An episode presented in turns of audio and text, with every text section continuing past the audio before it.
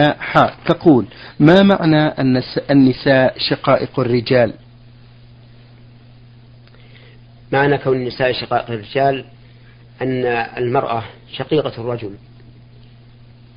بمعنى أنها جزء منه لأن المرأة بنت لأبيها فهي بضعة منه كما قال النبي صلى الله عليه وعلى آله وسلم في فاطمة بنت محمد رضي الله عنها فاطمة بضعة مني. وله معنى آخر شقائق الرجال أي مساويات للرجال فيما فرض الله عز وجل على الرجال والنساء مما لا تختص به المرأة أو لا يختص به الرجل. نعم. هل يجوز للمرأة أن تستمع إلى تلاوة القرآن الكريم وهي حائض؟ نعم.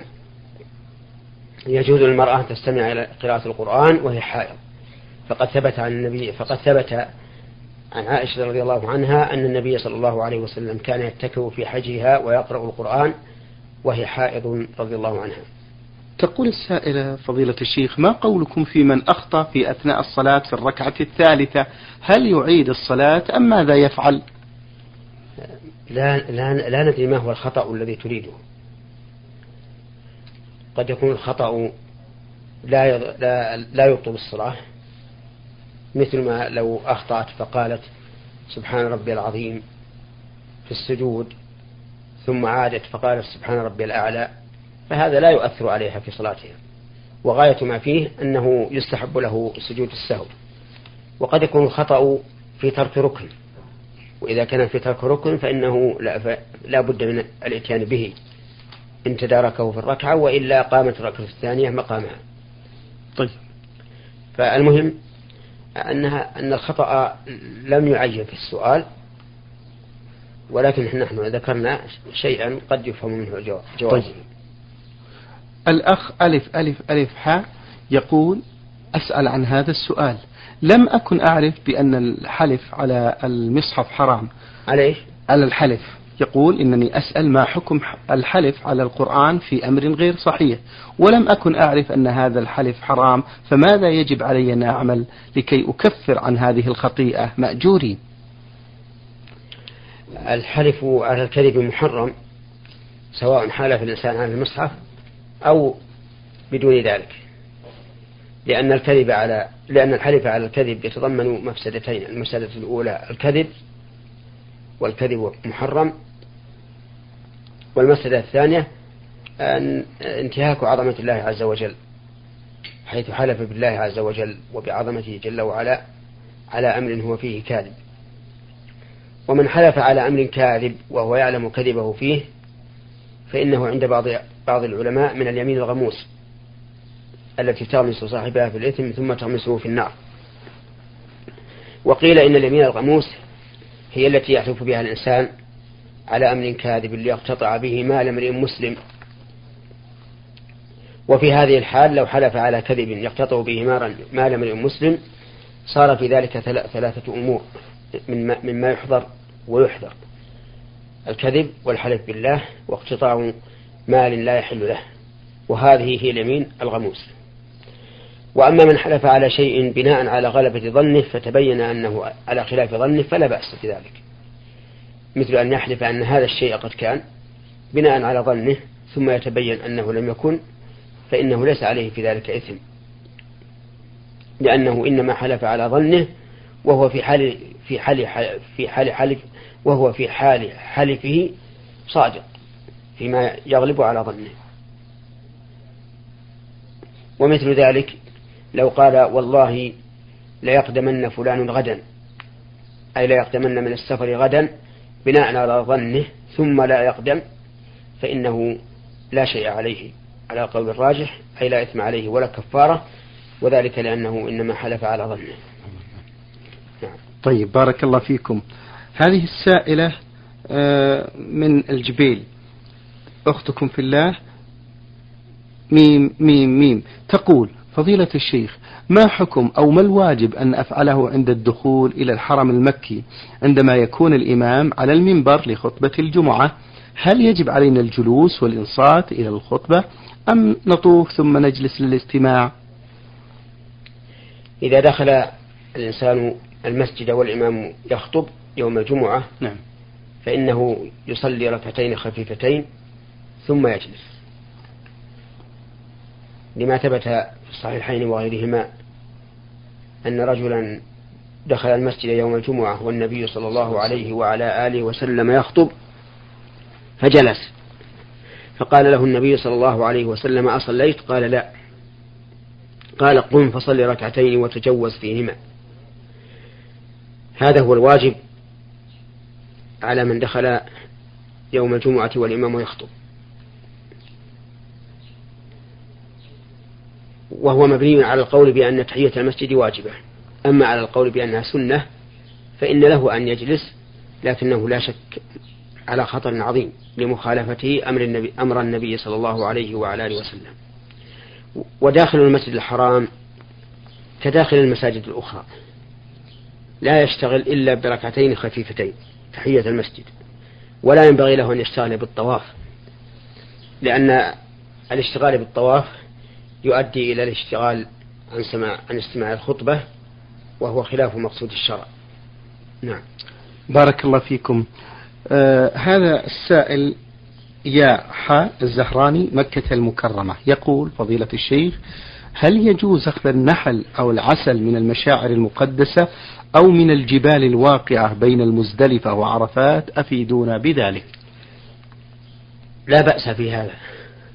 أن أن يجني الإنسان العسل في داخل حدود الحرم. وذلك لأن النحل ليست من الصيد الذي يحرم قتله في الحرم. وإذا لم تكن من الصيد فالأصل الحل. نعم. بارك الله فيكم. يقول هذا السائل إذا أتيت والإمام راكع فهل تجزي والإمام؟ والإمام راكع؟ فهل تجزي تكبيرة الإحرام تكبيرة واحدة أم لا بد من تكبيرة الإحرام وتكبيرة الركوع؟ وكيف يقرأ المصلي دعاء الاستفتاح في هذه الحالة مأجورين؟ إذا دخل المصلي والإمام راكع فإنه يكبر تكبيرة الإحرام ثم يركع ولا يستفتح. وهل يجب أن يكبر للركوع؟ أو لا يجب؟ نعم. ذكر الفقهاء رحمهم الله أنه لا يجب وأن التكبير للركوع في هذه الحال سنة وليس بواجب. وعلى هذا فإذا كبر للركوع كان أفضل وإذا ترك التكبير فلا حرج عليه. ولكن في هذه الحال ينبغي أن لا يسعى الإنسان إسراعا يقبح ويكون له صوت. ولا ينبغي كذلك أن يقول اصبروا أو اصبر إن الله مع الصابرين ولا أن يتنحنح تنحنحا يريد به تنبيه الإمام لأن هذا لم يكن من عمل السلف الصالح. ولكن يمشي وعليه السكينة حتى يصل إلى الصف ثم يكبر تكبيرة الإحرام ثم يركع. وفي هذه الحال إما أن يتيقن أنه أدرك الإمام وهو راكع فيكون حينئذ قد أدرك الركعة.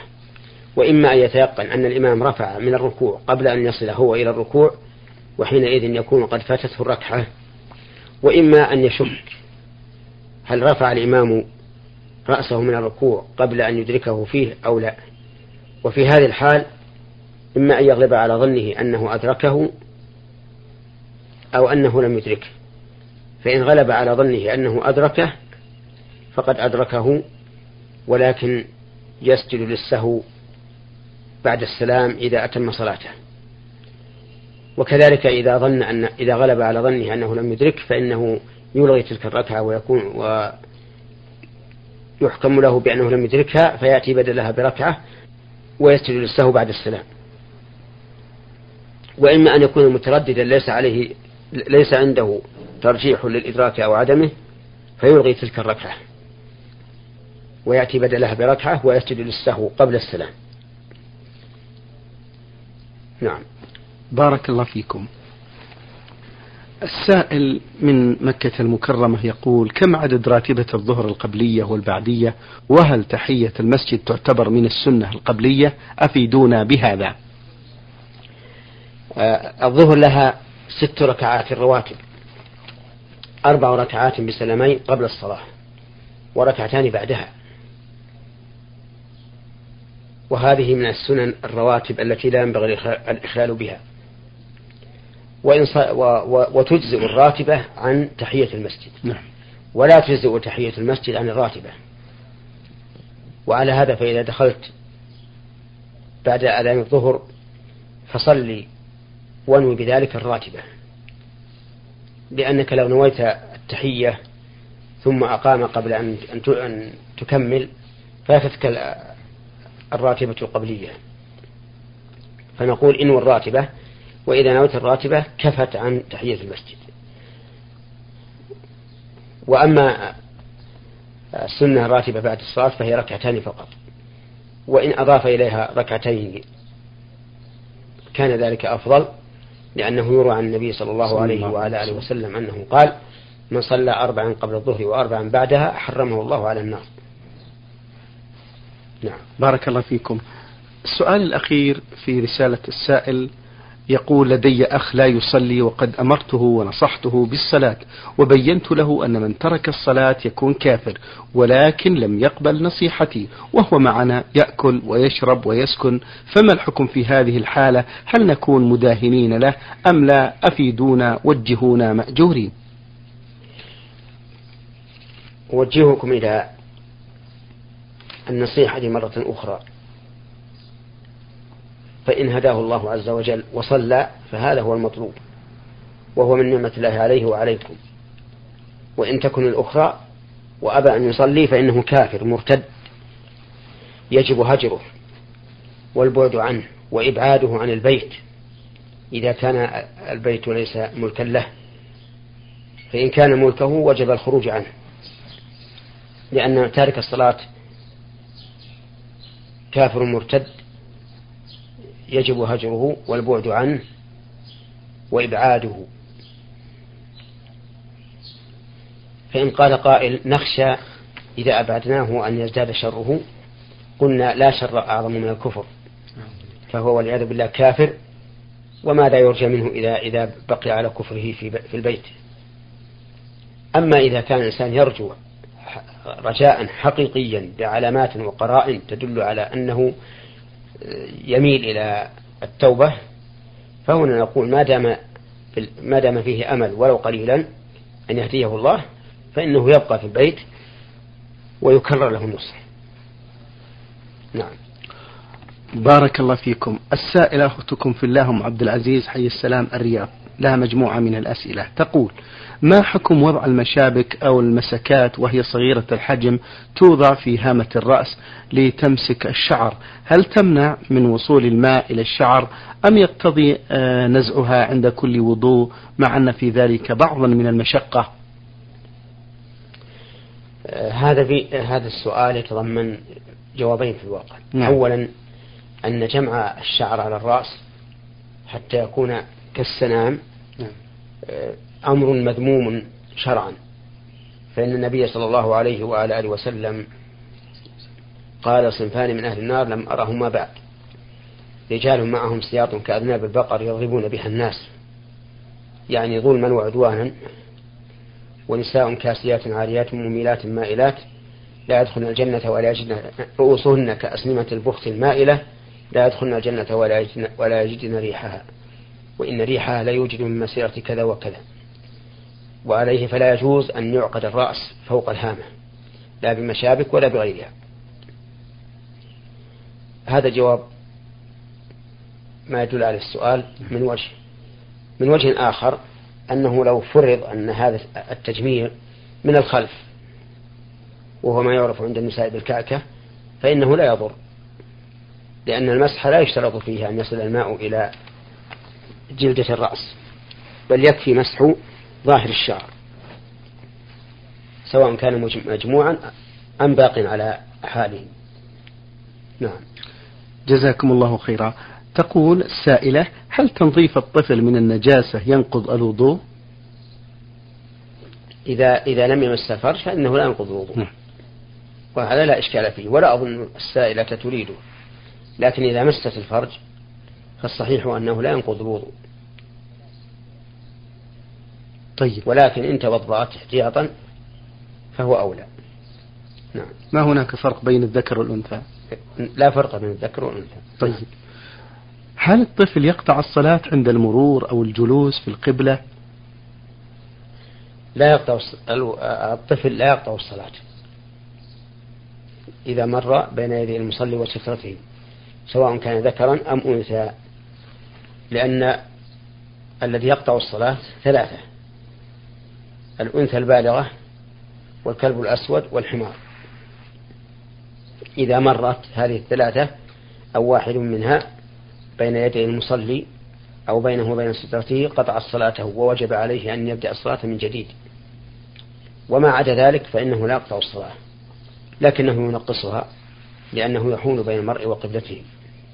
هذا في المرور. أما في الجلوس فلا يضر.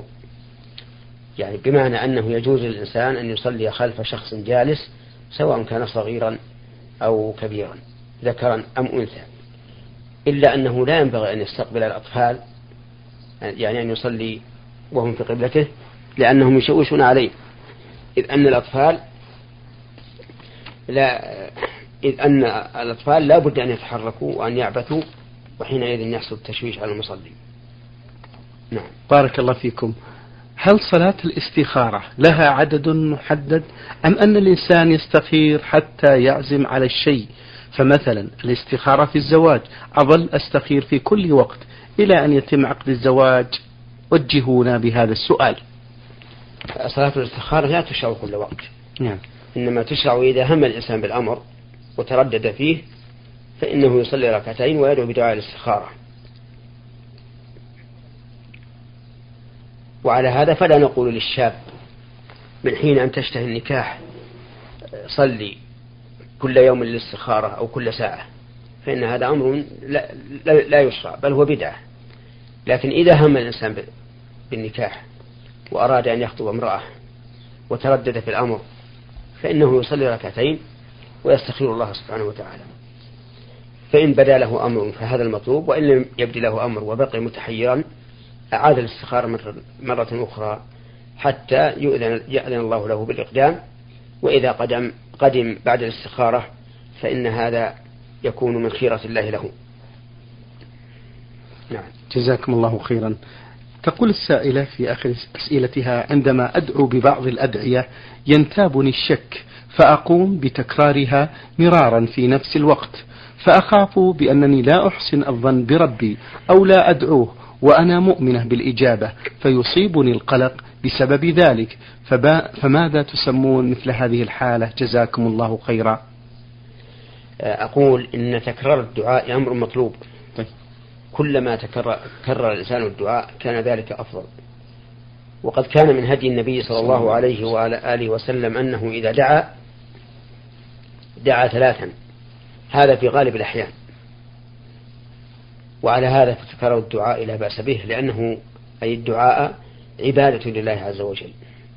وليعلم أن الداعي بصدق وإخلاص لا بد أن يغنم. إما أن يستجيب الله تعالى له ما, ما أراد وإما أن يدفع عنه من السوء ما هو أعظم وإما أن يدخر له الأجر, الأجر يوم, يوم القيامة. لأن الدعاء عبادة. فلا بد فيه فلا بد فيه من خير. وأما قولها أنها تخشى أن تكون قد أيست من الإجابة أو ما أشبه ذلك فهذا غلط منها. والواجب على الإنسان أن يحسن الظن بالله تعالى. والله سبحانه وتعالى عند ظن عبده به فإذا أحسنت الظن بربك وهو جل وعلا محل إحسان الظن ومحل الثناء فإن ذلك أقرب إلى الإجابة. ولا تقنط من رحمة الله فإنه لا يقنط من رحمة ربه إلا الضالون. عليك بالرجاء وإن تأخرت الإجابة. نعم. جزاكم الله خيرا على هذا التوجيه المبارك. السائل محمد علي المنطقة الجنوبية يقول هل يجوز أن أقرأ القرآن بغير وضوء؟ نعم يجوز أن تقرأ القرآن بغير وضوء لكن لا تمس المصحف. فإذا احتجت إلى مس المصحف فاجعل بينك وبينه حائلا بأن تمسه بواسطة المنديل أو المسواك تقلب به الورق أو ما أشبه ذلك. لأن القول الراجح أنه لا يجوز أن يمس القرآن إلا طاهر كما في حديث عمرو بن حزم المشهور المستفيض المشهور المستفيض. أما قراءة القرآن بدون مس المصحف فهي جائزة للمحدث. إلا أن يكون الإنسان جنبا فإنه لا يقرأ القرآن حتى يغتسل من الجنابة. لأن النبي صلى الله عليه وعلى آله وأصحابه ومن تبعهم بإحسان إلى يوم الدين كان يقرأ القرآن أصحابه إلا أن يكون ما, ما لم يكن جنبا. نعم. جزاكم الله خيرا.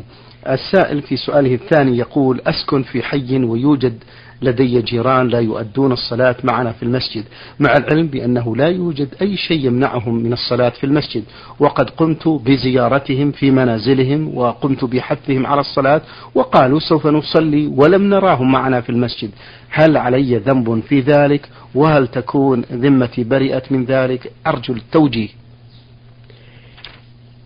إذا كان الإنسان جيران لا يصلون مع الجماعة فقام بنصحهم وإرشادهم وتوجيههم وتحذيرهم من المخالفة فقد برئت ذمته سواء صلوا أم لم يصلوا.